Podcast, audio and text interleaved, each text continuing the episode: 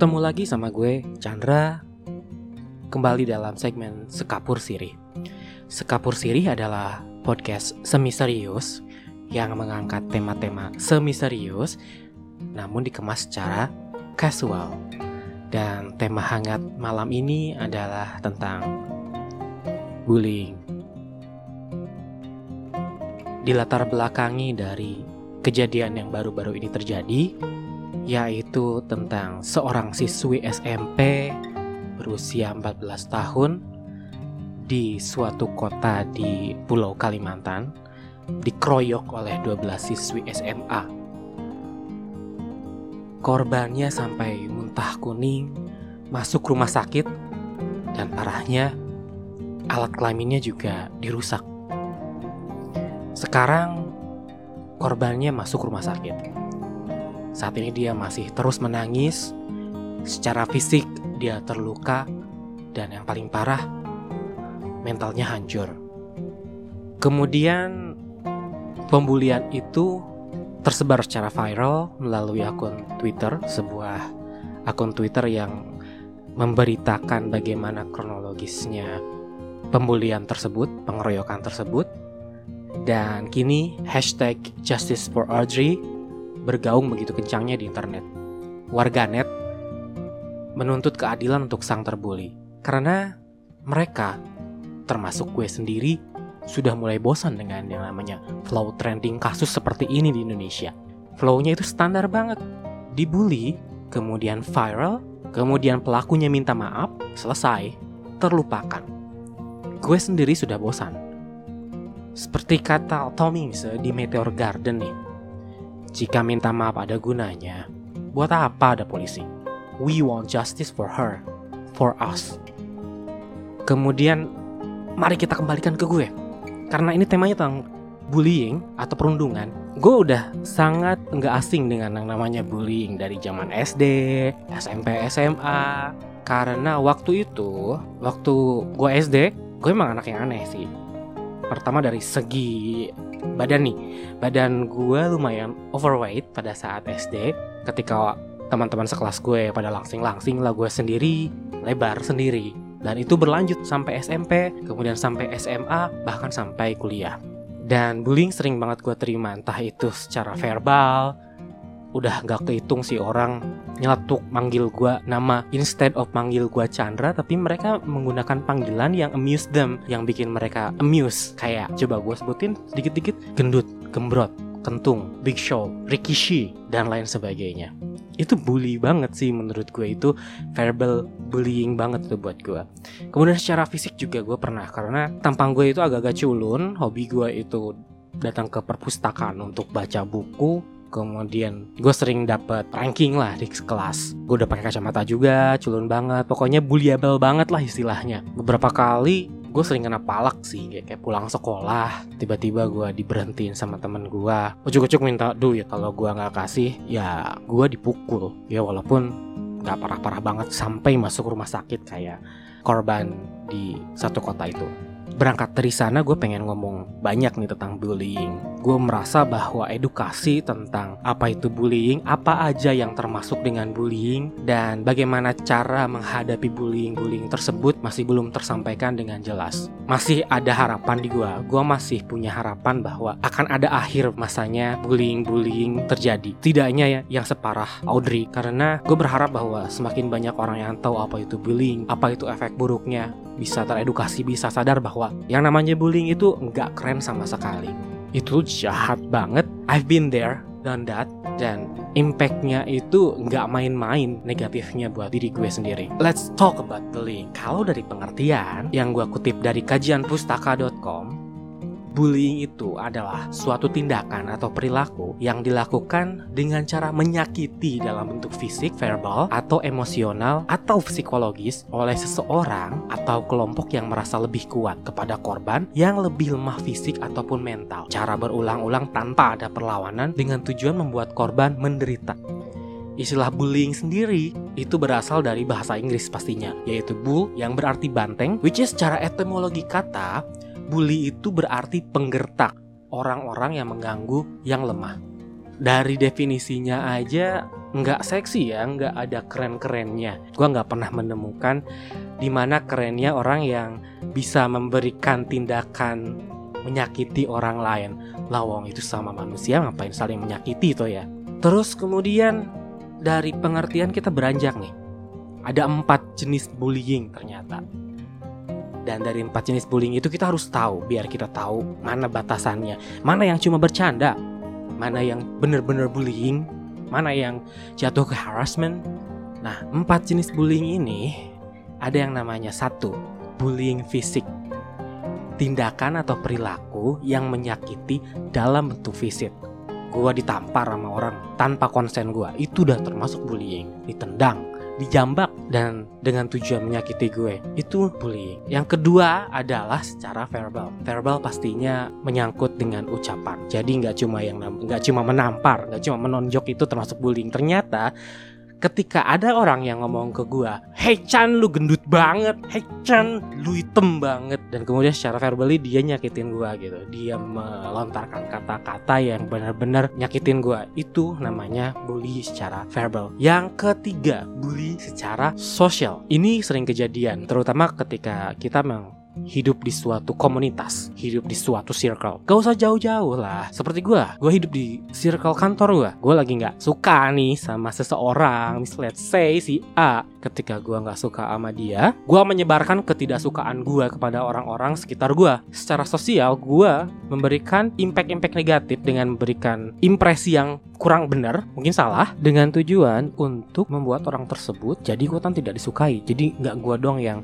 nggak menyukai orang tersebut tapi orang lain sekitar dia di circle gue juga ikutan nggak menyukai dia. Itu yang namanya uh, bully secara sosial. Dan yang keempat ada cyberbullying. Di zaman now seperti sekarang udah pasti kan semua punya sosial media. Dan banyak banget orang yang melakukan cyberbullying.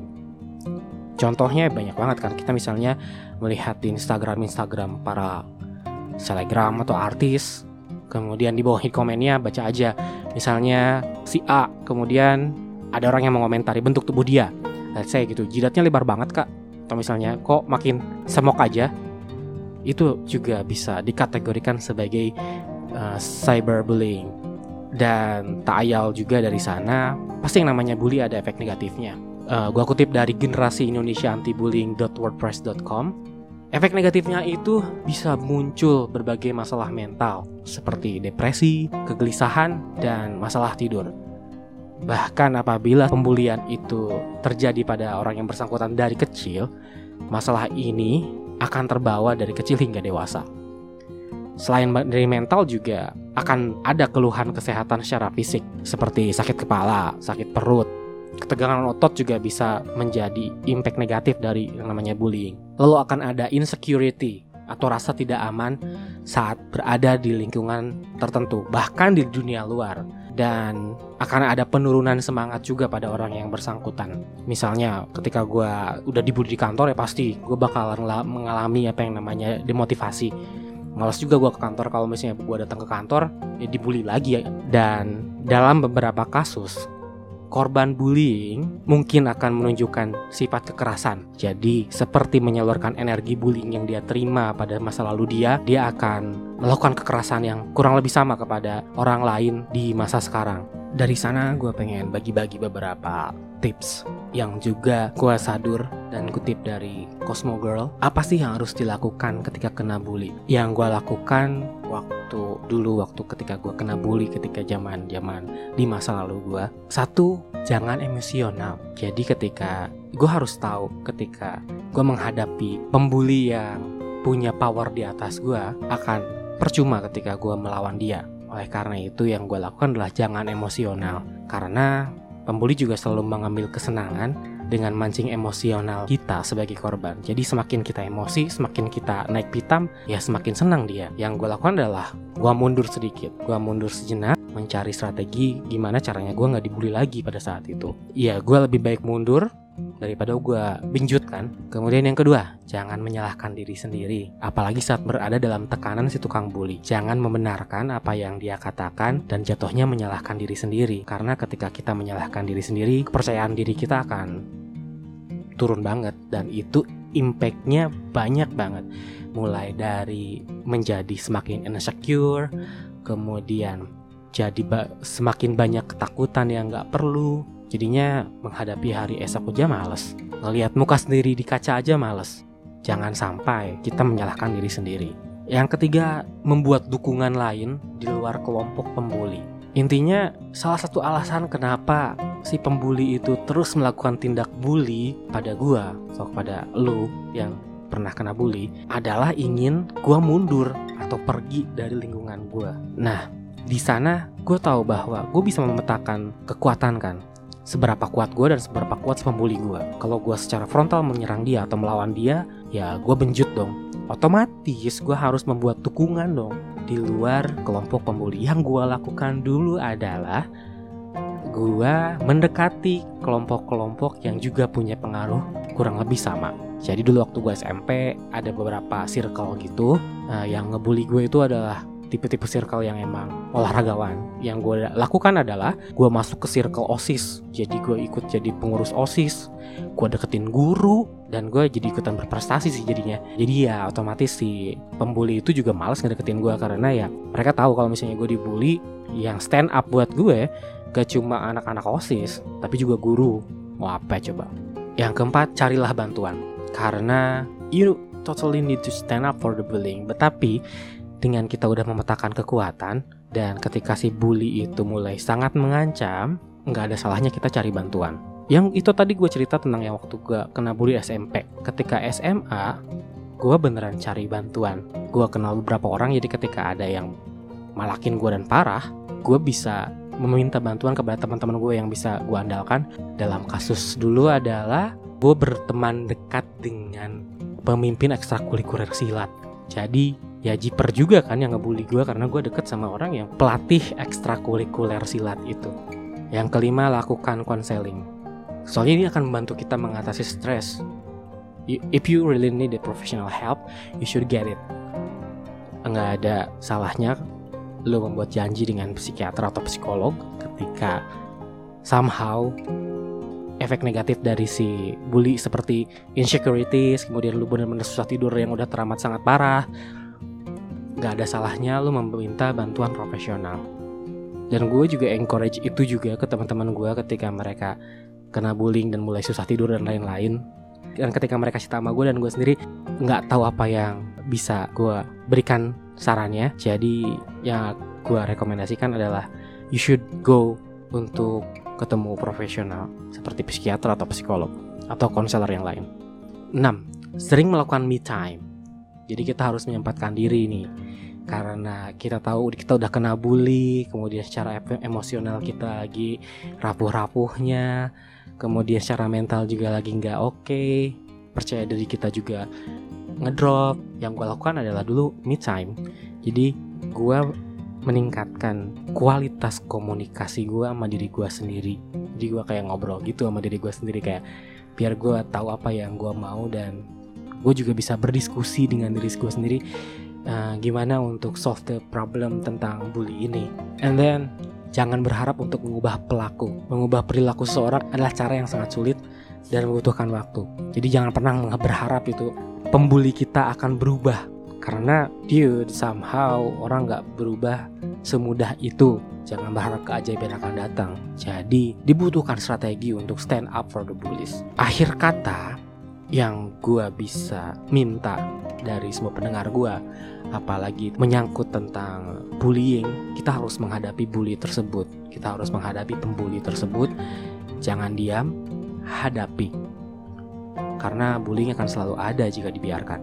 Yang menyebabkan bullying terus merajalela adalah pembiaran. So you have to stand up for yourself. Dan gue berharap nggak akan ada lagi Audrey Audi yang lain dan itu mengakhiri segmen Sekapur Sirih hari ini. Harapan gue, semoga bisa mendapatkan tambahan perspektif tentang tema-tema yang gue angkat. Gue sangat menantikan jika ada masukan untuk tema-tema selanjutnya.